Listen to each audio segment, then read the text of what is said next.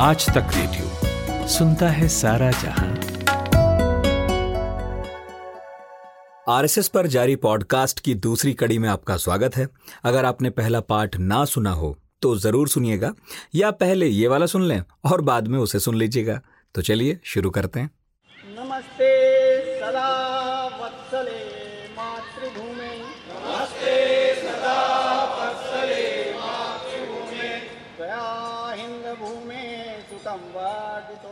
राष्ट्रीय स्वयंसेवक संघ, आरएसएस। भला किसने नाम नहीं सुना?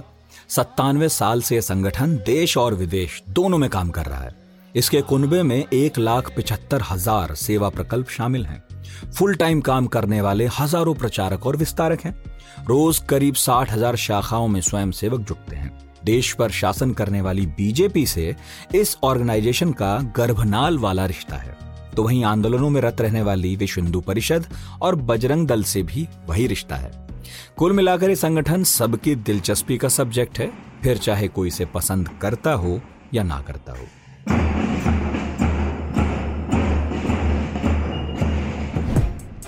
1925 में कांग्रेस और अनुशीलन समिति के मेंबर रहे डॉक्टर केशव बलिराम हेडगेवार ने आरएसएस की नींव रखी थी। ठीक उसी वक्त कई संगठन वही कर रहे थे जो संघ ने करने की सोची। बस फ़र्क इतना ही रहा कि वक्त के साथ बाकी संगठन खो गए, लेकिन संघ बना रहा। शुरू में यह ऑर्गेनाइजेशन पॉलिटिकल नहीं था, लेकिन अपने पॉलिटिकल विंग की बदौलत वो देश के पहले चुनाव से ही पॉलिटिक्स में एक्टिव हैं। स्टूडेंट्स, मजदूर, संत समाज, किसान, महिला, आदिवासी, कोई भी ऐसा एरिया नहीं जहाँ संघ का कोई संगठन ना हो। तो आज हमने सोचा आरएसएस पर ही बात हो जाए। हमने पढ़ाकू नितिन में बुलाया है विजय त्रिवेदी को। कई दशकों से वो जर्नलिज्म में एक्टिव हैं। कई किताबों के अलावा उन्होंने संघ पर एक किताब भी लिखी है। नाम है इसका संघम शरणम कच्छा में ये वो किताब है जिसके बाद विजय जी का दावा है, उनसे संघ के कई लोग नाराज़ भी हो गए।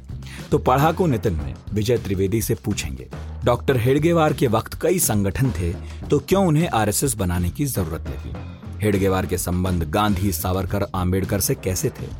क्यों संघ के प्रोग्राम्स में सिर्फ़ डॉक्टर हेडगेवार और गुरु गोलवलकर की ही फ़ोटो लगाई जाती है? इतना बड़ा संगठन बनाने में संघ कैसे कामयाब हुआ? क्यों संघ पर कांग्रेस ने तीन तीन बार बैन लगाया और हटा लिया? गांधी हत्या में संघ के रोल का सच क्या है? और क्या इमरजेंसी में इस संगठन ने इंदिरा गांधी से माफ़ी मांगी थी? मैं हूँ नितिन ठाकुर और ये है पढ़ाकू Nitin. At the stroke of the midnight hour, when the world sleeps, I'm going to make him an offer he can't refuse. सत्ता का खेल तो चलेगा सरकारें आएँगी जाएँगी मगर मेरे कमरे में किताबों के सिवा कुछ भी नहीं।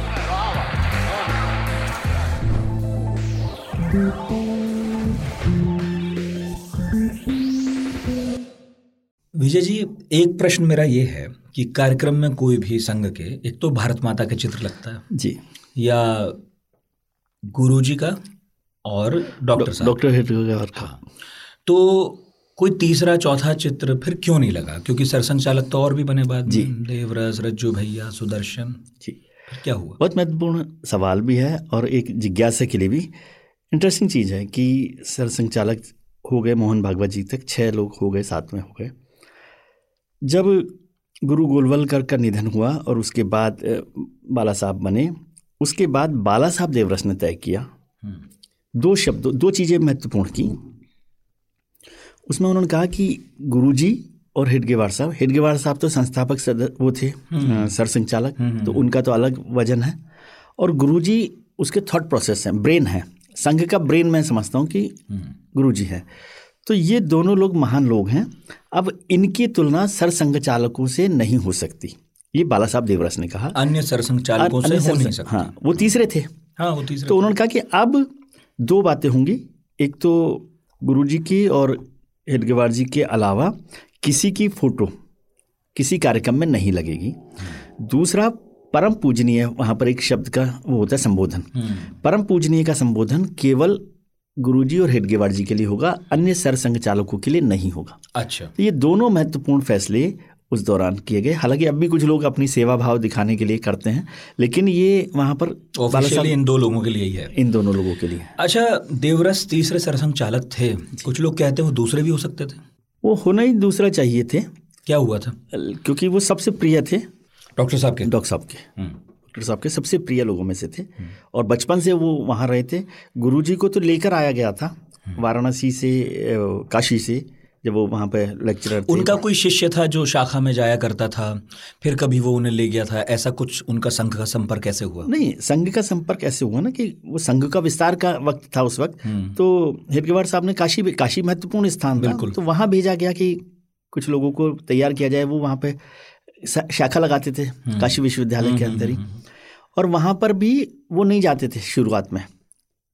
गुरुजी नहीं जाया करते थे। लेकिन जब वो देख रहे हैं तो फिर थोड़े दिनों में देखना शुरू करते हैं फिर जाना शुरू करते हैं क्या हुआ? होती है। और उसके बाद वो भी नागपुर के थे गुरुजी भी नागपुर के अच्छा। मूलतः के मूलतः थे। नागपुर के थे। तो जब वो नागपुर आए तो एक कार्यक्रम में उन्हें मुख्य अतिथि बनाया गया। हम्म। गुरु जी को। और उनका भी प्रबोधन वहाँ पर हुआ संबोधन जिसे आप कहते हैं वो भी हुआ। और बौद्धिक। बौद्धिक। और उसके बाद उनको शामिल करने की चर्चा की गई और गुरु जी जो थे वो सन्यासी प्रवृत्ति के थे। हाँ। तो वो चले गए थे दीक्षा लेने। अखंडानंद जी के महाराज के पास है। ना? विवेकानंद विवेकानंद के गुरु भाई थे उनके गुरु पास। भाई जो थे। हम्म। तो और वो वहाँ पर चले गए छोड़ के। शाखा ज्वाइन करने के बाद भी मतलब आरएसएस ज्वाइन करने के बाद भी वो वहाँ खास दिलचस्पी तो अध्यात्म में ही थी इसमें तो थी अध्यात्म नहीं। में थी, अध्यात्म संगठन वगैरह बनाने का संगठन मूड नहीं था नहीं था। लेकिन जब वहाँ उनका निधन हो गया उनके उसके बाद वो वापस आए अच्छा। और फिर उस पर काम किया। और जब हिदगवान ने बात की उनके निधन से पहले क्योंकि वो एक परंपरा रही है। वो तो खैर पहला ही मौका था कि वो तय कर देंगे कि कौन अगला होगा। हम्म। तो उन्होंने कहा उनको कि आपको सरसंघ चालक की ज़िम्मेदारी दी जिसका मूड नहीं था उसे क्यों बनाया? क्योंकि वो उनको समझते थे एक तो वो मल्टीलिंगुअल थे। अच्छा।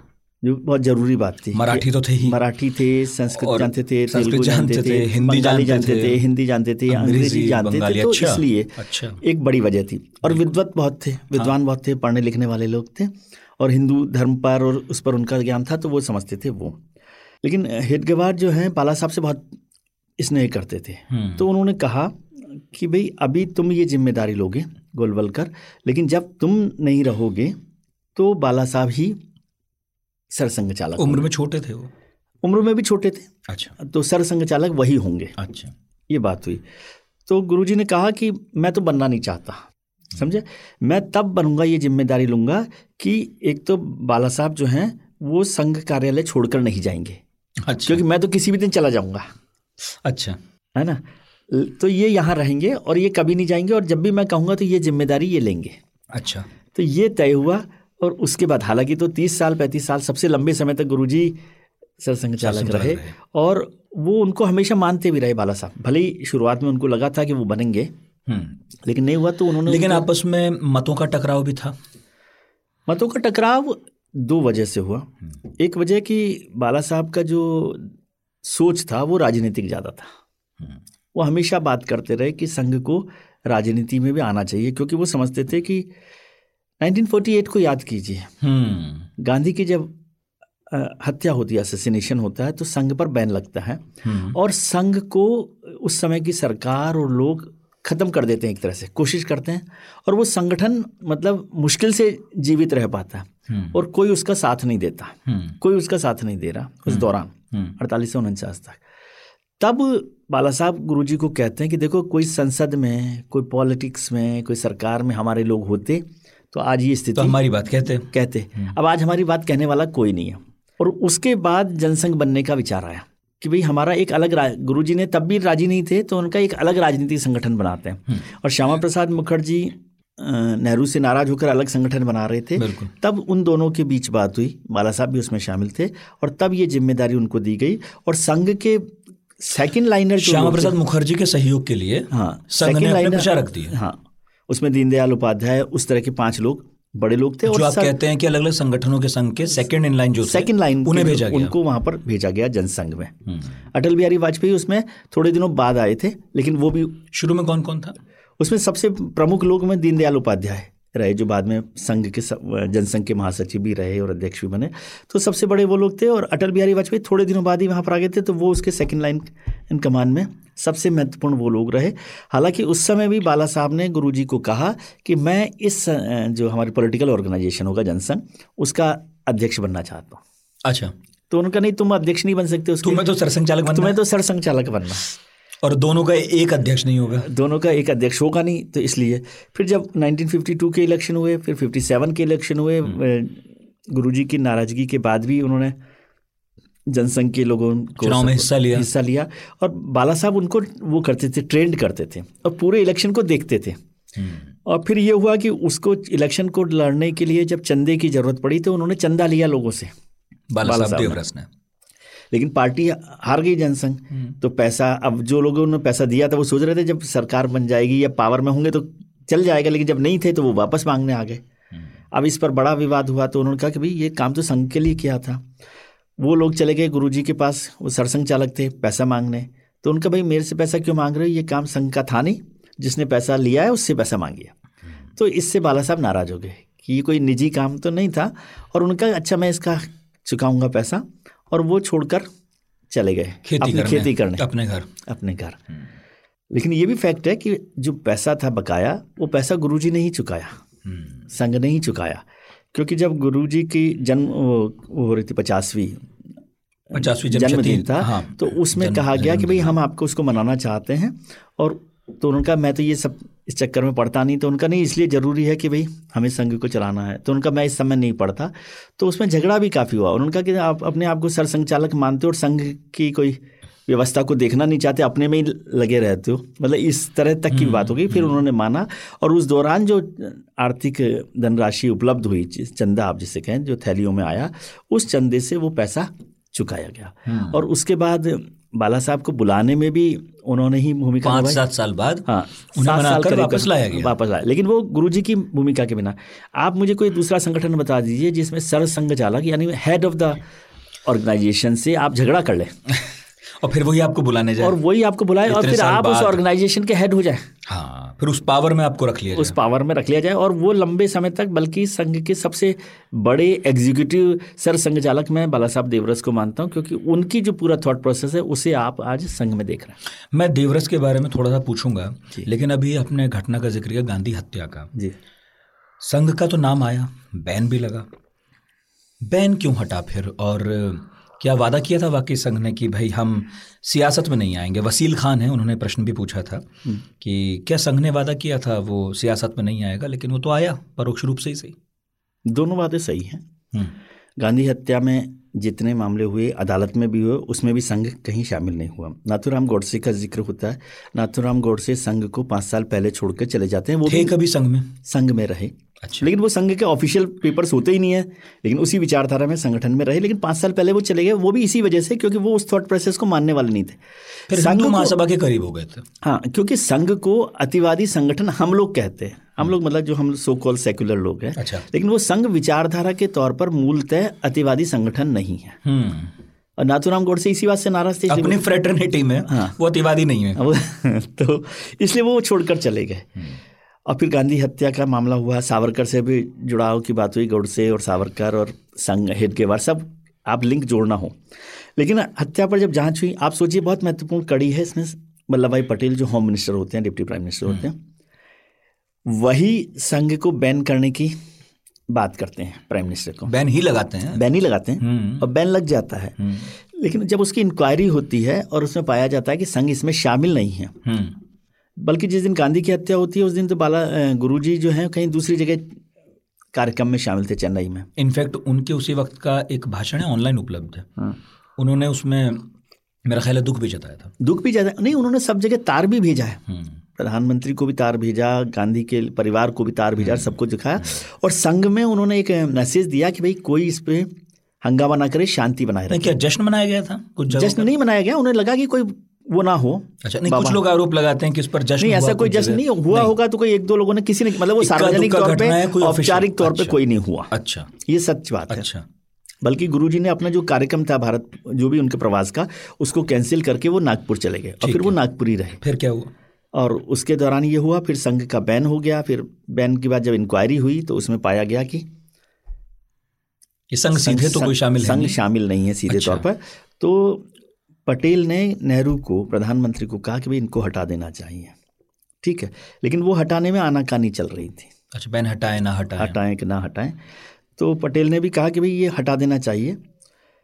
तो ऐसा कहा जाता है जिसका प्रमाण कोई नहीं है लेकिन ये कहा जाता है कि बाला साहब ने ये वार्निंग दी कि अगर यदि आपने बैन नहीं हटाया हम्म। तो हम पॉलिटिकल ऑर्गेनाइजेशन खड़ा कर देंगे। तो उस वक्त तो बहुत खड़े हो रहे थे ये भी हो जाते। हैं नहीं मतलब एक पॉलिटिकल फाइट के लिए। एक वार्न किया उन्होंने। लेकिन नेहरू ने और पटेल ने मिलकर कहा कि भाई इस ऑर्गेनाइजेशन को कंट्रोल रखना है। तो एक तो पहली बात थी कि उसका कोई लिखित संविधान नहीं था कॉन्स्टिट्यूशन नहीं था आरएसएस का। ज़रूरत ही नहीं थी ज़रूरत ही नहीं होती सामाजिक संगठनों की ज़रूरत। खड़ा है ज़रूरत हाँ ऐसे तो बहुत सारे बहुत सारे थे होते पहले अब तो खैर लेकिन अब जब लड़ाई आपकी हो जाती है हाँ। सरकारों से हाँ। तो फिर वो संविधान बनाने की बात हुई और उसमें ये शर्त रखी गई माना नहीं संघ ने। संघ पटेल ने ये शर्त रखी कि आप सक्रिय राजनीतिक भूमिका में नहीं आएँगे। अच्छा। तो ये लिखित शर्त है। शर्त है? शर्त है। तो संघ आया भी नहीं? तो संघ आया भी नहीं राजनीति वो तो कोई एक संगठन है इसका नाम जनसंघ है। हाँ। और बाद में भाजपा। भारतीय जनता पार्टी है। और इसलिए आप सोचिए कि हम लोग संघ परिवार बोलते हैं। हम्म, देखिए टेक्निकल चीज़ें बहुत होती हैं लेकिन संघ ने क्या किया? संघ का कोई परिवार नहीं है। हम्म, संघ ने लिखा कि राष्ट्रीय स्वयं संघ और विविध क्षेत्र के संगठन। हम्म, आनुषांगिक संगठन है ना? आनुषांगिक संगठन भी नहीं कहते। अब नहीं कहते। अब वो विविध क्षेत्र के क्षेत्रीय संगठन विविध क्षेत्रों में संगठन। विविध क्षेत्र के संगठन बोलते हैं ताकि अलग अलग क्षेत्र में किसानों के क्षेत्र में काम कर रहा है आदिवासियों के क्षेत्र में काम कर रहा है तो परिवार में तो फिर संघ की भूमिका वो पिताजी वाली हो जाएगी। तो इसलिए अभी परिवार नहीं है। हाँ तो चलता हुआ भाषा में भले ही हैं हाँ वो नहीं वो है। अच्छा तो फिर बैन हट गया। अब फिर उसके बाद बैन हटाया गया और उसके बाद संघ ने अपने कार्रवाई को दोबारा से चालू किया गया। और फिर दोबारा बैन लगा। जब इमरजेंसी हुई। इमरजेंसी में इमरजेंसी में उसमें कहते हैं कुछ लोग आरोप लगाते हैं बाला साहब देवरस ने खत लिखे माफ़ी मांगते हुए इंदिरा गांधी को। ऐसा कोई सवाल है? चिट्ठियाँ लिखी उन्होंने लेकिन उन्होंने कहा संघ ने कहा कि ये स्ट्रेटेजी पार्ट ऑफ़ स्ट्रेटेजी था। अच्छा। क्योंकि संगठन को ज़िंदा रखना है ना। हम्म, संगठन को ज़िंदा रखने के लिए जब लोग बाहर आ जाएँगे संगठन से बैन हट जाएगा तो फिर संगठन खड़ा हो जाए। ज़िंदा रहना ज़रूरी नहीं लड़ने के लिए। वही जो सावरकर के लिए कहा जाता है। वही वो सावरकर में माफ़ी मांग स्ट्रेटेजी में माफ़ी मांगते हैं। अच्छा। इसको हम अपने अपने तरीके से वो कर सकते हैं। सावरकर को भी माफ़ी वीर कुछ लोग कहते हैं देवरस ने वो चिट्ठी लिखी नहीं वो जेल में थे। हाँ उन्होंने चिट्ठी नहीं लिखी लेकिन उनकी तरफ़ से लिखी गई ना। संघ में ही किसी ने लिखी उनकी तरफ़ से? तरफ़ से। अच्छा। तो उसे संघ सावर मतलब हाँ, वो ऐसा मैं देवरस- कर दूँ आपने डिक्टेट कर दी चिट्ठी अच्छा। तो उसे मैं तो आप ही की चिट्ठी मानूँगा ना। ठीक है। फिर बैन मतलब उनके नाम से कहा गया ना। समझ गए और उसने खंड वहाँ से खंडन नहीं हुआ। वहाँ से कभी खंडन नहीं हुआ इस बात का। ठीक। है तो वो माफ़ी मांगी है, part of strategy part of है। स्ट्रेटेजी है। ऐसा उनका कहना। ऐसा कहते हैं। तीसरी बार बैन? तीसरी बात जब बाबरी मस्जिद का विध्वंस हुआ तब नरसिम्हा राव सरकार ने बैन लगाया। लेकिन उसमें भी ये माना गया कि भाई संघ का कोई सीधा इन्वॉल्वमेंट नहीं है कोई हम्म। दंगों में इन्वॉल्वमेंट नहीं है तो फिर उस पर से भी बैन हट गया। तो तीनों बार बैन हट गया। तो हालाँकि 1948 का जो इतने लोग किसने किए थे जिन्होंने वो जो है अयोध्या में जो कुछ किया। फिर कौन था? मतलब किसे जिम्मेदार माना गया होगा? आप तो सर तब हम्म। ये तो नहीं अब तो इस पर सवाल नहीं होता क्योंकि इस पर अदालत ने सब लोगों को बरी कर दिया। हम्म, हम्म। उन लोगों को भी जिनको आरोपी बनाया गया मैं भी अभी सवाल नहीं कर रहा नहीं। मेरी ये जिज्ञासा है। जिज्ञासा हाँ। इसलिए नहीं होती क्योंकि जिज्ञासा की वही बात होगी ना कि फिर तो गांधी हत्या में सावरकर को दोषी मानने का मन में आपके भी आ सकता है। लेकिन जब अदालत तो ने आपको बाद में जो कमेटी बनी उसका मैं नाम भूल रहा हूँ दे दूँगा आपको। अ, सावरकर का मेरा ख्याल है उस वक्त तो नहीं, लेकिन उन्हें- निधन हो गया था। हाँ। उसने तो माना बाद में जिम्मेदार कि सावरकर थे। लेकिन जब सरकारी जब फैसला हुआ तब तो ये नहीं माना गया ना। बेनिफिट ऑफ़ डाउट दिया गया।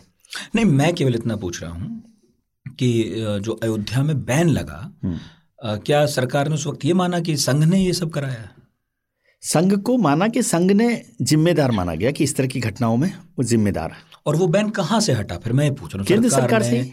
सरकार नहीं हटा सरकार नहीं हटाया। अच्छा मैं वही कह रहा हूँ कि कोर्ट तक मामला नहीं बल्कि सरकार, सरकार ने हटा दिया। हाँ। तो ये तीन बार संघ पर बैन लगा। बैन लगा। अच्छा। और तीनों बार हट गया। तीनों और। तीनों बार केंद्र में कांग्रेस की सरकार थी। हाँ। समझे? हाँ। आप ये नहीं कह सकते कि भाई कि ये भाजपा की सरकार सरकार ने, मोदी सरकार द्वारा समर्थित हाँ, कोई सरकार सरकार बल्कि कांग्रेस ने लगाया और उसी ने हटाया। उसी ने हटाया।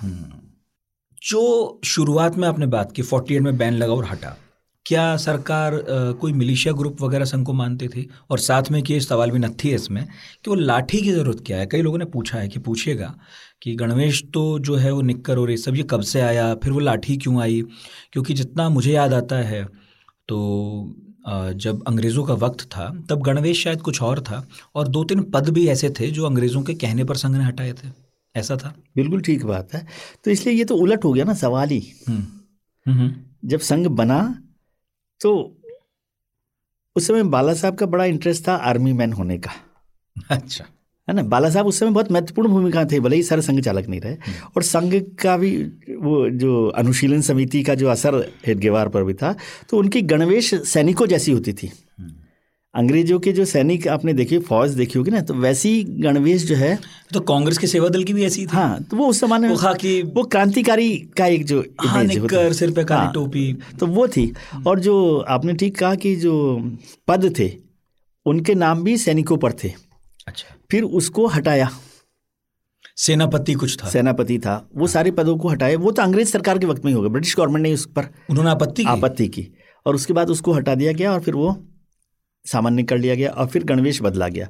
लाठी जो है वो उनके खेल का हिस्सा ज़्यादा है। अच्छा। लाठी को वो शस्त्र की तरह से नहीं देखते। हालाँकि विजयादशमी पर शस्त्र पूजा करते हैं। संघ के लोग। लेकिन लाठी जो है ना शस्त्र के तौर पर नहीं है।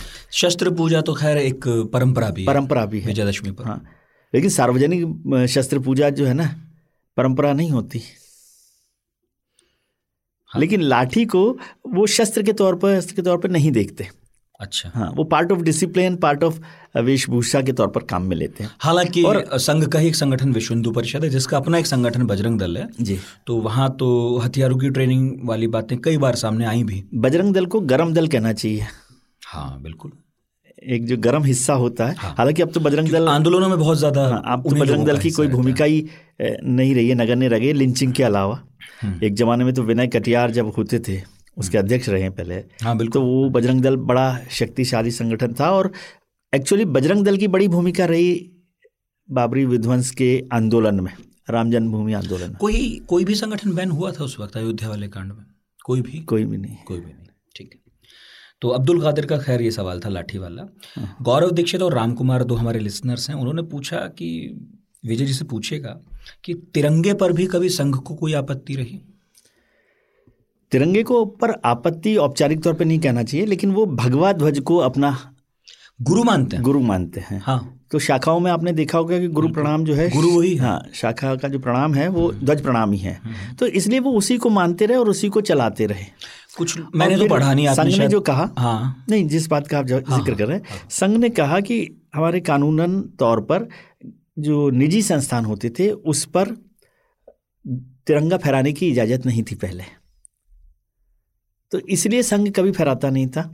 जब से मिली है इजाज़त, जब से हमको ये था, तब से हम लोग ध्वज फहरा रहे हैं। तिरंगा भी फहरा रहे हैं और तिरंगे को लेकर कोई असम्मान नहीं ऐसा मैंने पढ़ा नहीं, लेकिन मैं ढूंढूं तो शायद मिल जाए। कुछ लोग बताते हैं रेफरेंस देते हैं कि जब इनिशियली तिरंगा अपनाया गया, देश आज़ाद हुआ तो संघ ने कोई बहुत खुश होकर इस झंडे का स्वागत नहीं किया।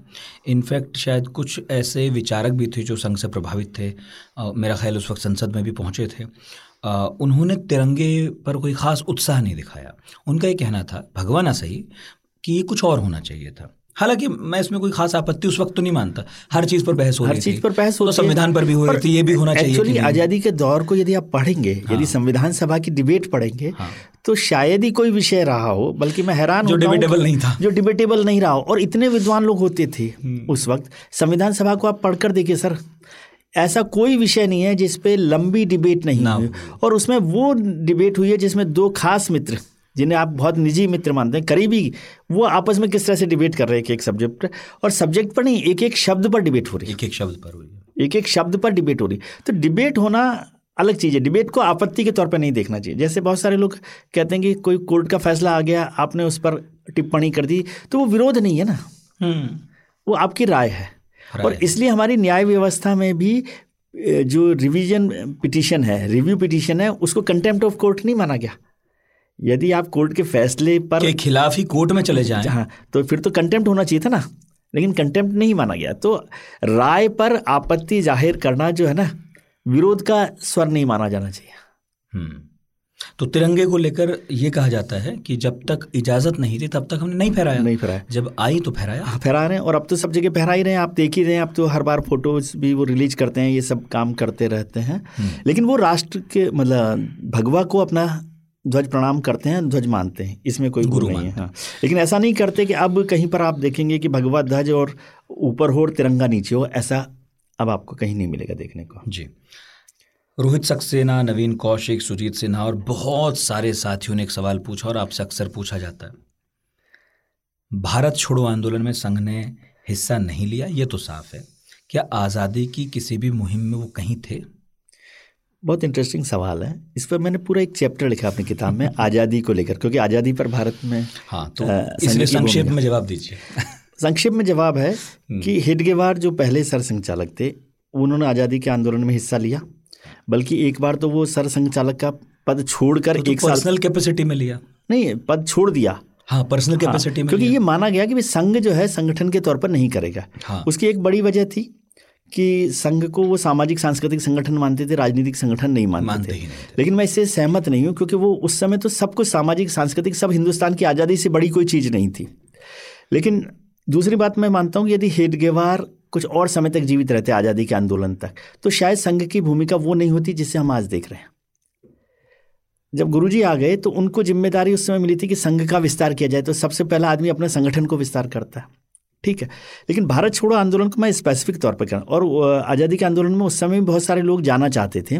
तो गुरुजी की तरफ़ से ये आदेश हुआ कि भाई जो लोग जाना चाहते हैं वो इस्तीफा देकर यदि पदाधिकारी हैं स्वयं सेवक के लिए तो कोई पाबंदी नहीं थी लेकिन कोई पदाधिकारी है यदि वो जाना चाहता है आज़ादी के आंदोलन में तो वो उसमें हिस्सा लेने चला जाए इस पद से इस्तीफा देकर।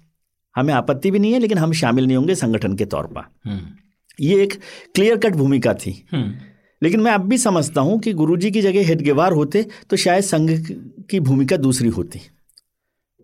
क्योंकि अनुशीलन समिति से लेकर आखिर तक वो लगातार लड़े रहे लड़ते रहे। हेडगेवार गुरुजी के वक्त में संघ नहीं लड़ा जबकि लड़ाई तो गुरुजी के वक्त ही हुई थी आज़ादी का आंदोलन उस वक्त भारत छोड़ो आंदोलन का बहुत इंटरेस्टिंग है। भारत छोड़ो आंदोलन का मैंने इस पुस्तक में भी अपनी संगम शरणम गच्छामी में ज़िक्र किया है कि उन्होंने सात सवाल गांधी को भेजे हैं। गुरुजी ने। हम्म, भारत छोड़ो आंदोलन को लेकर कि भाई इस आंदोलन का क्या पर्पज़ है?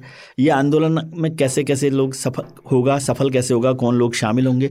और अगर ये सफल नहीं हुआ तो इसका प्लान बी क्या होगा? और फिर उनकी सबसे बड़ी आपत्ति ये थी कि भाई ये देश के लिए आंदोलन है ना? तो आप अकेले क्यों दुकान चला रहे हैं? आपने अकेले क्यों फैसला किया ये? आपने क्या सभी जो दूसरे संगठन हैं आरएसएस को मान लीजिए क्या आपने हमसे राय ली थी? तो जब आपने राय नहीं ली अब जैसे आज भारत जोड़ो यात्रा चल रही है राहुल गांधी की तो अब कल को आप सवाल करने लगे कि लेफ़्ट उसमें शामिल नहीं हुआ था वो भारत जोड़ तो क्या ये कहेंगे कि भारत जोड़ो के खिलाफ था लेफ़्ट? मतलब गुरु गोलवलकर ने यही सात सवाल उनसे पूछे और उनका जवाब उनको संतुष्टि वाला नहीं लगा सेटिस्फाई नहीं हुए तो वो उसमें शामिल नहीं हुए। अच्छा। ये एक पॉलिटिकल फैसला है। लेकिन इसको मैं ऐसे नहीं देखता कि वो आज़ादी के खिलाफ थे। लेकिन फिर कुछ लोग कहते हैं सैंतालीस के बाद जब जश्न मन रहा था तो उन्होंने जश्न नहीं मनाया संघ ने। ऐसा कुछ हुआ?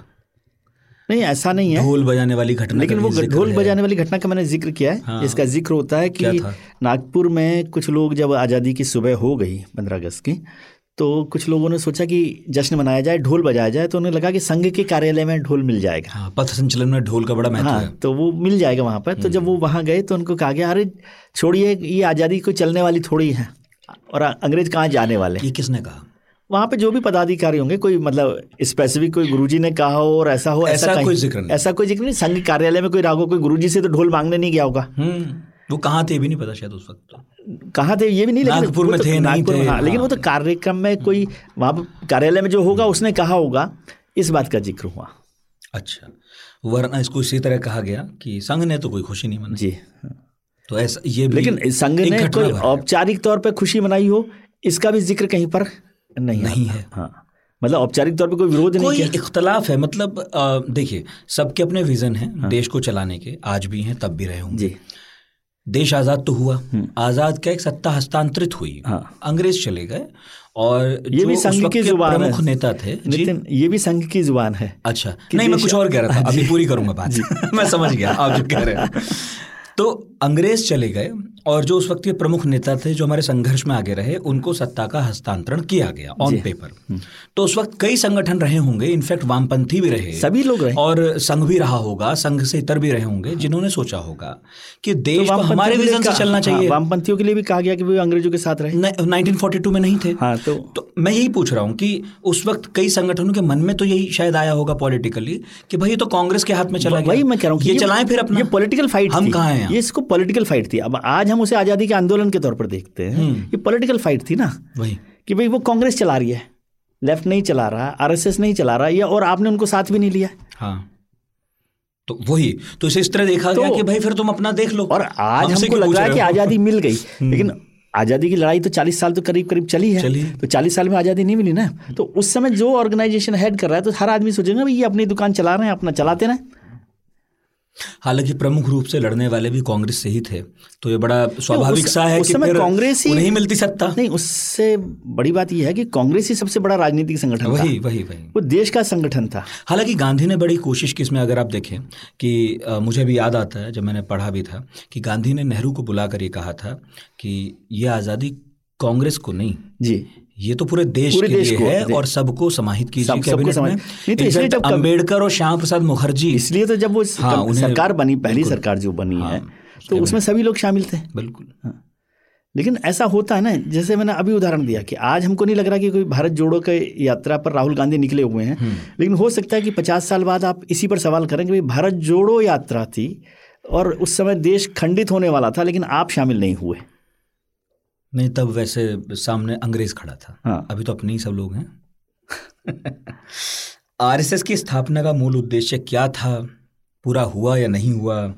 क्या पूरा होने के बाद संघ विलीन हो जाएगा या रहेगा? अली हैदर पूछ रहे हैं। देखिए आरएसएस का उद्देश्य क्या था ये तो सबको अब तक समझ में आ गया होगा कि आरएसएस का उद्देश्य हाँ, क्योंकि आपने भी शुरू में कहा कि अ, बाकी सब तो इधर उधर हो सकता है जो उसका मूल विचार है है ना आपने हाँ। बोला था कोर जो है वो नहीं बदलता। उसमें दो? महत्वपूर्ण बात है कि एक तो हिंदू राष्ट्र की जो परिकल्पना है इसको समझ लेना चाहिए कि हिंदू राष्ट्र वो राज्य के तौर पर नहीं देखते हिंदू स्टेट नहीं है हिंदू स्टेट का मतलब कि कोई राजा प्रधानमंत्री राष्ट्रपति हिंदू होगा, ऐसा वो नहीं देखते। संविधान हिंदू होगा, वो भी नहीं वो देखते। लेकिन हिंदू राष्ट्र का मतलब संस्कृति के तौर पे माइंडसेट के तौर पे थॉट प्रोसेस के तौर पे कल्चर के तौर पे हिंदू स्टेट होना चाहिए, क्योंकि वो एक हिंदू मेजोरिटी स्टेट है। ये कब नहीं था? हाँ नहीं लेकिन अब जब हमने संविधान में भी सेकुलरिज्म को शामिल किया और सब बातें हुई उनको लगा कि हिंदुओं को पीछे धकेला गया है अच्छा। राजनीति के तौर पे। तो वो चाहते हैं कि हिंदुओं को जो अधिकार मिलना चाहिए वो अधिकार मिले। लेकिन इसका मतलब ये साफ़ है कि संसद बनेगी तो कोई हिंदुओं की संसद नहीं बनेगी। ऑन पेपर अगर देखें ये तो अपना अपना इंटरप्रिटेशन हुआ पॉलिटिकल ऑन पेपर किसी हिंदू का अधिकार किसी ईसाई का अधिकार या किसी मुसलमान का अधिकार एक दूसरे से कम कहा है इस मुल्क में? नहीं है ना लेकिन वो समझते रहे आरएसएस समझता रहा है अब भी समझता है कि ये एपीज भी? में अब भी समझता है कि एपीज अभी हम डिबेट कर रहे थे एक प्रोग्राम में तो मैंने कहा कि 1400 साल का इतिहास हम चर्चा करते हैं आरएसएस। उसमें मुगलों का इतिहास है उसमें अंग्रेज़ों का इतिहास मोहम्मद बिन कासिम से चौदह सौ साल हुए। चौदह सौ साल 700 है ना? तो वो इतिहास है। उसमें से किसी भी इतिहास के दौरान जब हिंदू शासन नहीं था तब हिंदू खतरे में नहीं था। और मैं इसको और ऐड करता हूँ कि साठ साल जो कांग्रेस की सरकार रही या नॉन बीजेपी गवर्नमेंट रही तो उसे भी मैं हिंदू सरकार नहीं मानता आपके हिसाब से संघ के हिसाब से। तो ये पूरे साल में हिंदू कभी खतरे में नहीं आया। और आज जब आपको लगता है कि आपकी सरकार है हिंदुत्ववादी विचारधारा की सरकार है तब हिंदू खतरे में है। इसीलिए तो प्रश्न उभरा। तो ये कि फिर उद्देश्य क्या फिर है तो वो पूरा कब होगा? हाँ तो वो कौन सा हिंदुत्व खतरे में है? तो ये सवाल तो हमें हमें मतलब आरएसएस के लोगों को या उस विचारधारा के लोगों को अपनी सरकार से पूछना चाहिए कि आपके रहते हुए अगर हिंदुत्व खतरे में है। और इसलिए परकोलेशन की बात मैंने की कि चाहे आरएसएस प्रमुख कहें या कोई और कहे कि भाई हमको हिंदुत्व जो है बिना मुसलमानों के अधूरा है या सबका साथ लेकर चलना चाहिए लेकिन वो परकुलेट नहीं हो रही बात। वो साहब बात यह है कि आपकी बात हजम ही नहीं हो रही हमें। और इसका बहुत बड़ा उदाहरण मैं आपको देता हूँ कि जब बाला साहब देवरस वो थे सरसंघ चालक तो उन्होंने एक बार इस बात का ज़िक्र किया था कि हमें मुसलमानों को संघ में प्रवेश देना चाहिए। हम्म, तो संघ के महाराष्ट्र के जो प्रमुख थे प्रदेश के उन्होंने मीटिंग के अंदर कहा कि बाला साहब ये नहीं चलेगा। यदि आपको ऐसा चलाना है तो आप अपना संघ अलग बना लीजिए और हमारे हेडगेवार साहब का संघ हमारे पास रहने दीजिए। तो उस समय में और आज के समय में कोई बदलाव नहीं आया अब लेकिन तो फिर है पर राष्ट्र राष्ट्रवादी मुस्लिम आंदोलन भी है। राष्ट्रवादी मुस्लिम आंदोलन भी है लेकिन वो यदि आप R S S dot O R G देखेंगे तो उसमें मुस्लिम राष्ट्रीय मोर्चा का नाम नहीं है। अच्छा। जो विविध क्षेत्र के संगठन है उसमें भी मुस्लिम राष्ट्रीय मोर्चा का नाम नहीं है। अच्छा। अच्छा। और आपको ध्यान हो कि पिछले साल एक घटना हुई थी इफ्तार को लेकर तो संघ ने ही सबसे पहले कहा था कि भाई इस संगठन से हमारा कोई लेना देना नहीं है। वैसे इंद्रेश कुमार संघ की तरफ़ से मुस्लिमों को जोड़ने का काम लंबे वक्त तक करते रहे खूब अखबारों में छपता सर ये रहा, बहुत सेफ़ साइड होती है कि जब आप ज़रूरत हो तो इंद्रेश कुमार जी को नितिन साहब को किसी और को यूज़ कर लें। और जब ज़रूरत नहीं पड़े या संकट आ जाए तो आप कहें ये तो हमारा कार्यकर्ता नहीं है या आधिकारिक प्रवक्ता नहीं है। लेकिन अब तो मोहन भागवत ने कहा ही है साफ़ साफ़ मोहन भागवत जी ने कहा यही मैं बात तो पूरा नहीं होता मुसलमानों के बिना। बिना। तो मैं यही आपसे पूछ रहा हूँ कि फिर मूल उद्देश्य क्या रहा संघ का? अब क्या वो उद्देश्य बदलता रहता है? नहीं उद्देश्य नहीं आज का आज विजयादशमी पर हम बात कर रहे हैं। आज सवेरे सालाना जलसा था। उसमें क्या महत्वपूर्ण बात कही है? राष्ट्र ये सरसंघ चालक साहब ने। सरसंघ चालक साहब ने कहा जनसंख्या नियंत्रण कानून होना चाहिए। और उन्होंने तिमोर का ज़िक्र किया कोसोवा का ज़िक्र किया बहुत सारी चीज़ों का ज़िक्र किया। उसका क्या मायने हैं? और जनसंख्या नियंत्रण के लिए उन्होंने कहा कि एक धर्म की जनसंख्या बढ़ने से भौगोलिक सीमाओं में बदलाव होता है। तो सर फैक्ट्स पर बात कीजिए। मुसलमानों की जो असदुद्दीन ओवैसी ने भी जवाब दिया आज ट्वीट करके उन्होंने कहा कि सबसे ज़्यादा फर्टिलिटी रेट में गिरावट आई है तो वो मुसलमानों में आई है। 4.4 से 2.4 पर आ गई। 2.3 पर करीब करीब आ गई। तो सबसे ज़्यादा गिरावट पिछले डेकेड में मुस्लिम में आई है। तो अब ये अफवाहें फैलाना ये बातें करना बंद कीजिए कि मुसलमान बढ़ रहे हैं और इस्लाम जो है काबू में हो जाएगा और दो हज़ार सैंतालीस में गजवाए हिंदू कोसो में बढ़ रहे हैं। नहीं वहाँ पर जिस तरह का ज़िक्र किया गया और ये भी ज़िक्र होता है कि नहीं अफ़गानिस्तान तक थे हम ईरान तक थे और फिर कांधार था फिर कांधार गांधारी का था ये सब बातें छोड़िए। और वो हिंदुत्व खतरे में नहीं था उस वक्त साहब। राजाओं की कमज़ोरी थी। तो राजाओं को और हिंदुत्व को फ़र्क तो समझना सीखिए। उद्देश्य क्या है विजय जी? क्या अखंड भारत हिंदू राष्ट्र उद्देश्य क्या है? मतलब पूछने वाले तो ये पूछ रहे हैं। आपने ढूंढा हो निकाला हो पूछा हो कहीं लिखा हो उद्देश्य क्या है संघ का? उनका उद्देश्य ये है कि आप अखंड भारत के नाम पर हमारे छाते के नीचे खड़ा होइए भारत जैसा है वैसा ही रहेगा। इस भारत को कोई नहीं बदल सकता इसका भरोसा आप रखिए। अच्छा। 2050 या 2047 का कोई विजन है संघ का? मैं सुनता रहता हूँ। दो हज़ार सैतालीस का विजन है हिंदुस्तान के सौ साल पूरे होने का। और वो इसमें ज़िक्र किया गया है संघ के पदाधिकारी हैं सुनील आम्बेकर साहब। उन्होंने किताब लिखी है। उस किताब का मैं ज़िक्र इसलिए करता हूँ कि वो किताब आरएसएस प्रमुख भी लिख सकते थे। लेकिन आरएसएस प्रमुख क्योंकि वहाँ पर कोई किताब आधिकारिक तौर पे लिखी जा रही है तो वो सबके विचार विमर्श सबके अप्रूवल के बाद लिखी जा रही है। तो वो आरएसएस की अप्रूव बुक है। आरएसएस आप, आपकी बात से याद आया फिर जोड़िएगा इस बात को। किसी आरएसएस प्रमुख ने किताब लिखी? है नहीं किताब मतलब किसी के नाम से लिखी जा रही है तो वो उनके नाम की किताब हो गई ना।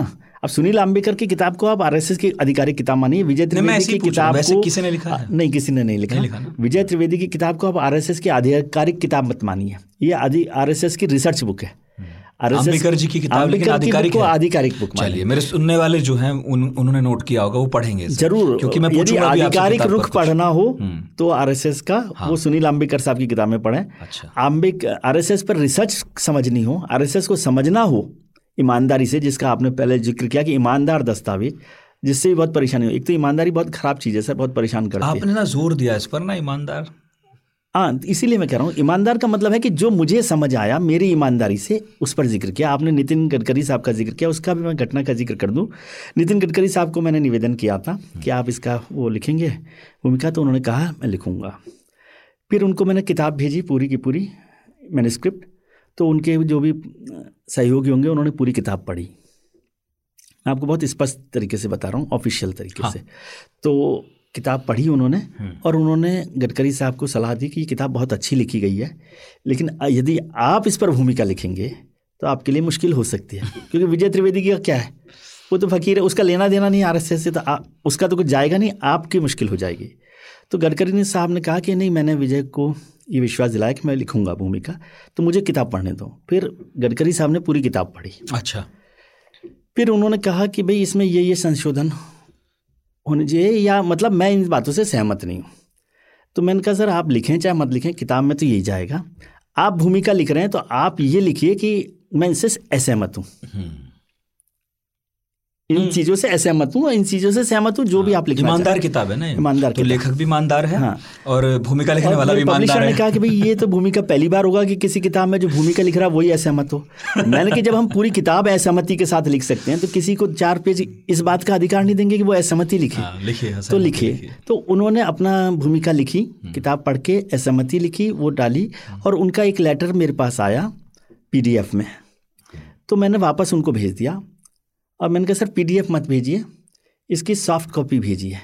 क्योंकि पीडीएफ जब भेजेंगे तो उसको फिर मेरा एडिटर लिखेगा और फिर हो सकता है उसमें करेक्शन कर दे। हाँ। आप सॉफ्ट कॉपी भेजिए उस कॉपी को हम वर्बेटम छापेंगे। अच्छा। जो त्यों छपेगी अब। तो उनका नहीं कुछ मात्राएँ मराठियों की हिंदी में कि कुछ भी हो आप जो लिखेंगे वो वर्बेटम छापें ये मैं चाहता हूँ। और फिर उनकी सॉफ्ट कॉपी आई तो वो सॉफ्ट कॉपी जैसी गडकरी साहब ने लिखी है वो कॉपी है सर वैसी वैसी छपी वैसी छपी है। बहुत बढ़िया। हालाँकि आमतौर पर ऐसे किताबों में होता नहीं है भूमिका में सब लोग तारीफ़ ही करते हैं जो भी हाँ, करना हाँ, होता है वो तो करते है। अच्छा तो इसमें तो आपकी तारीफ़ है नहीं। नहीं तो- जो है लेकिन हमने सच बात उनको कहा कि आप इसको लिखिए और पीडीएफ भी हमने इसलिए नहीं मंगाई कि एक चांस बनता है ना कि आप कुछ करेक्शन करेंगे। करेक्शन करना ही नहीं है हमें। मेरे अंतिम दो एक प्रश्न हैं। एक तो वही घूम फिर के आ रहा है बार बार हमजा साहब ने पूछा था कि गोल पूछेगा आरएसएस का 2050 तक, और एनडी अंसारी, शाहनवाज आलम, विपिन शर्मा, उन्होंने पूछा कि भाई, आरएसएस के विज़न में मुसलमान कहाँ हैं? मुसलमानों से, भारतीय मुसलमानों से खासकर, आरएसएस की अपेक्षा क्या है? और क्या अखंड भारत या हिंदू राष्ट्र की भी कोई पॉलिसी है क्या इस गोल में? तो मिला जुला के सवाल है। मेरे हिसाब से आज की तारीख में यदि ईमानदारी से पूछा जाए तो आरएसएस की भूमिका में औपचारिक तौर पे क्या है? नहीं लेकिन अंदरूनी तौर पे मतलब कोई अखंड भारत की परिकल्पना नहीं है कोई हिंदू राष्ट्र की परिकल्पना नहीं है। वो समझते हैं कि हिंद अब सरकार भी आ रही है पॉलिटिकल एक मूवमेंट चल रहा है तो सब लोग एक साथ रहे। और इसलिए आजकल बार बार आर ज़ोर दे रहा है डीएनए पर कि हम सबका डीएनए एक है। हम सब हमारे पूर्वज हिंदू हैं। है ना? तो हैं। डीएनए हम्म। एक होने पर सारा काम चल ये रहा तो है। सावरकर ने भी कहा। सावरकर ने कहा था लेकिन अब जो है इस पर ज़्यादा ज़ोर दिया ज़ोर। जा है। कि डीएनए एक है इसलिए हम सब लोग एक साथ रहें और मुसलमान भी हम में मतलब अभी आरएसएस का जो ज़ोर है वो ये कि मुसलमान समझें जिस पर मैं बार बार कहता हूँ कि ये शर्त आप क्यों लगाते हैं? हम्म। कि आपकी तरह हिंदू बने तब हिंदुओं में शामिल हो ये नहीं चलेगा ना। मुसलमान जब आप कहते हैं कि उनकी पूजा पद्धति अलग अलग है सबकी तो पूजा पद्धति, जीवन सबको अलग रहने दीजिए ना। आप खाने पे भी सवाल करेंगे, आप गाने पे भी सवाल करेंगे, आप पूजा पद्धति पर भी सवाल करेंगे, आप कुर्ता पजामा। सर, ऐसा हो गया नितिन साहब, आप बुरा मत मानिएगा। अब क्या हो गया हमारे यहाँ धर्म मज़हब को लेकर कि पहले तो हम मज़हब समझते थे, पूजा समझते थे, मस्जिद समझते थे, मंदिर समझते थे। अब हम समझते हैं कि खीर जो है, वो हिंदू है, बिरयानी जो है ना, वो मुसलमान है। पाजामा जो है वो मुसलमान है धोती जो है वो हिंदू है। हरा जो रंग है वो मुसलमान है भगवा जो रंग है ना वो हिंदू है। तो अब कहाँ कहाँ तक अभी हिंदू अखंड भारत करेंगे? अभी तो पहले इन रंगों को इन खाने को चावल को खाते वक्त ध्यान रखिएगा कि आप बिरयानी खा रहे हैं नवरात्रा में या खीर खा रहे हैं। हम्म। मूल उद्देश्य वाली बात तो रही गई पर। कि गोल है क्या? अच्छा अब आखिरी सवाल। आखिरी क्या एक सवाल और था? गुंजेश ने पूछा था। जी। हाँ पर हमारे सुनने वाले सब सुनते हैं देखिए। भाषा के सवाल पर खासकर उर्दू पर संघ ने कभी कुछ कहा है? बिल्कुल कहा नहीं इस पर लेकिन ये भी वही खीर की तरह से है।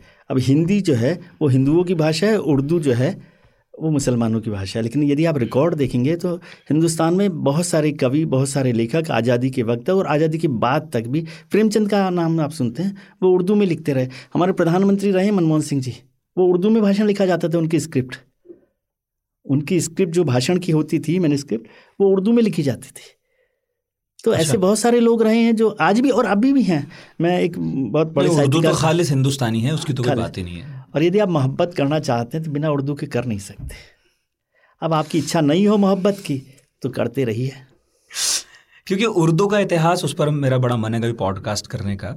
हालाँकि अब तो काफ़ी आम भी हो गया है कि उर्दू दरअसल शब्द भी नहीं था जब ये भाषा बनी। भाषा तब बनी। तो पता नहीं क्या ही शब्द था बाद में रेख था और क्या और क्या नाम होते गए। उर्दू और हिंदी में कोई फ़र्क ही नहीं है ना? उर्दू और आम हिंदी भाषा है थी दरबार और आम लोगों आम की भाषा मिलकर हाँ। उर्दू बनी। इनफैक्ट गांधी ने उसे हिंदुस्तानी कहा। उसे मौसी कहना चाहिए। हाँ, और यदि आप हिंदू धर्म में भरोसा करते हैं ना तो मौसी को है ना मासी बोलते हैं। हाँ मासी बोलते तो जो मासी हो अब उससे भी आप झगड़ा करेंगे तो आपकी इच्छा है। अभी हम और आप हिंदुस्तानी ही बोल रहे हैं, इसमें हाँ, उर्दू भी जैसे ही आपकी मोहब्बत की बात आती है आपको शायरियाँ याद आने लगती है। और शायरी जो है ना उर्दू में लिखी जाती है।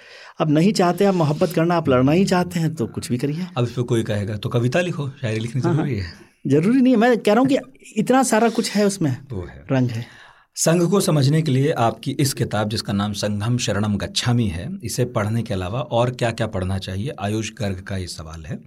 और बता दीजिए क्योंकि अब इतने सारे सवाल हैं कि उद्देश्य बताइए 2050 तक का विजन बताइए कहाँ मिलेगा ये सब? जो सबसे इंटरेस्टिंग चीज़ है मैंने कहा कि आधिकारिक किताब पढ़नी हो तो सुनील अम्बेकर साहब की किताब पढ़ें और एक और सज्जन है जो मेरे मित्र भी हैं तो मैं उनकी किताब को प्रमोट कर सकता हूँ कि हम्म। नीलांजन मुखोपाध्याय की हम्म। किताब है। उन्होंने आरएसएस के पाँच बड़े लोगों पर उसमें शावरकर भी शामिल कर रखा मेरे पास भी है तो हम्म। उस किताब को पढ़ेंगे तो भी आरएसएस और हिंदुत्व की परिभाषा और हिंदुत्व का जो विजन है उसको समझ में आ सकता है। वैसे आर पे बहुत सारी किताबें लिखी गई है। मैंने ये किताब इसलिए भी लिखी कि बहुत सारी किताबें लिखी गई जो दोनों तरफ़ से दो ध्रुवों पर थी। एक जो थी आरएसएस की बिल्कुल हंड्रेड परसेंट सपोर्ट में थी और दूसरी जो बिल्कुल एंटी आरएसएस एंटी थी। हाँ। तो बेहतर है कि इस पर आप काम करें और पढ़ें। अंग्रेज़ी में कुछ अच्छी किताबें हैं जिनको आप पढ़ सकते हैं। यदि आरएसएस पे ही पढ़ना चाहते हैं हिंदुज़म पर पढ़ना चाहते हैं। हाँ कुछ बाहर के लोगों ने भी लिखी बाहर के लोगों ने भी लिखी है आरएसएस पर। हाँ। हाँ और अब तो खैर बहुत सारी लिखी जानी बाकी हैं। लिखी जानी। क्योंकि जब आरएसएस का अपना ही एक संगठन सत्ता में हो हाँ। और ताकत के साथ हो तब फिर ये ज़रूर बन जाता है ज़रूरी कि भाई ये कौन सा संगठन है जिसने इतने दिन मेहनत की लेकिन मैं इससे भी महत्वपूर्ण सवाल समझता हूँ कि सौ साल तक कोई संगठन खड़ा रहे ज़िंदा रहे मज़बूत रहे ये अपने आप में एक रिसर्च का विषय होता है आप उसकी विचारधारा को माने ना माने आप खुश हों नाराज़ हों हम्म। आप जो भी समझें लेकिन ये आपको आगे बढ़ने के लिए बहुत बड़ी ताकत हो सकती है कि आप किसी ऐसे संगठन को समझें जो सौ साल तूफ़ान में आंधी में बाढ़ में बारिश में पाबंदी में बैन में कांग्रेस में अंग्रेज़ में सब में इमरजेंसी में उसके बाद भी वो खड़ा हुआ है खड़ा और बढ़ रहा है। आप रोकना चाहते हैं लेकिन वो रुक नहीं रहा। आरएसएस बढ़ रहा है हाँ। बढ़ चुका है बढ़ या अब जो है धीरे धीरे हर संगठन की तरह वो धीरे धीरे अस्ताचल हो रहा है। क्या तो है? अभी तो बढ़ रहा है हम्म। लेकिन कोई भी संगठन हमेशा नहीं रहता। हाँ, हाँ। और संघ भी ये समझ रहा है। हम्म, हम्म। संघ भी इस बात को समझ रहा है कि कभी तो इसको तो इसलिए अब वो क्या कह रहे हैं संघ ही संघ समाज ही जो है ना संघ हो जाए। मतलब समाज में संघ का विलीन हो जाए। एक विचारधारा जब पूरी पहुँच जाए तो हम खत्म कर दें। लेकिन अभी मुझे नहीं लग रहा अभी तो उसका विस्तार का समय है। कितने समय चलता है कितने समय नहीं चलता है कोई बात नहीं कही जा सकती। और अभी तो मुझे लग रहा है कि संगठन जिस तरह से बढ़ रहा है वो रेस्टोरेशन का भी टाइम नहीं आया। हम्म। अभी तो मजबूती के साथ चमक के साथ चल रहा है और उसमें आपने ये जो है सरकार की जो सीमेंट है वो और लगा दिए थे थोड़ी और मजबूती मिल गई। आखिरी सवाल तो हो गया पर एक आखिरी का आखिरी सवाल पूछ लूँ आपकी बातों से याद आ गया। सरकार कह दिया ना आपने? हाँ। सरकार और संघ मतलब अटल बिहारी वाजपेयी और कुप्पसी सुदर्शन भी देखे और नरेंद्र मोदी और भागवत भी देखे। ये वाकई कोई टसल रहता है सरसंघचालक और प्रधानमंत्रियों का या भाजपा के अध्यक्षों के बीच में या फिर वो भी उसी तरह मान लेते हैं जैसे बाकी संगठनों के सुदर्शन जी और वाजपेयी जी की बात कर रहे हैं तो उनमें टसल चलती ही रही। हम्म। दोनों में अपने अधिकार क्षेत्र की अपनी वर्चस्व की लड़ाई चलती रही। सुदर्शन जी मानते रहे कि वो और वाजपेयी जी ये मानते रहे कि सरकार उनकी है। उनकी मतलब सरकार में मत दखल दीजिए। हम्म। संगठन जो है वो चलाते रहिए। तो वो हम्म। टसल चलती थी। लेकिन मौजूदा समय में मोहन भागवत और नरेंद्र मोदी में कोई टसल नहीं है। वो एक दूसरे को मिल के एक दूसरे को समझ के आगे बढ़ रहे हैं। संघ के एजेंडा को मोदी जी की सरकार चलाने की कोशिश कर रही है। और मोदी जी को समझ में आया कि जो संघ का एजेंडा है उसके कल्चरल जो भी उसका एजेंडा है उस पर हमें दखल देने की ज़रूरत नहीं है। और मोहन भागवत को समझ में आया कि सरकार के कामकाज में दखल ना दें हमारा एजेंडा चलता रहे। तो एक अंडरस्टैंडिंग है। उसकी एक बड़ी वजह है दोनों का जन्म वर्ष एक है महीना एक है और साथ में संघ की जो आयु है ना दोनों की बराबर। संघ आयु भी बराबर। संघ आयु बराबर है। तो एक थॉट जिन्हें ना पता हो उनके लिए आसान करते हैं कि संघ आयु वो समय है वो काल है मतलब जितने दिन आप संघ में रहे मतलब जब आप आए हाँ, तब से शुरू हो जाती है आपका जन्म हो गया संघ में। अब वो तो वाजपेयी जी ने और एक बार जो स्वयं सेवक हमेशा स्वयं सेवक हो। गया। इसका क्या मतलब हुआ?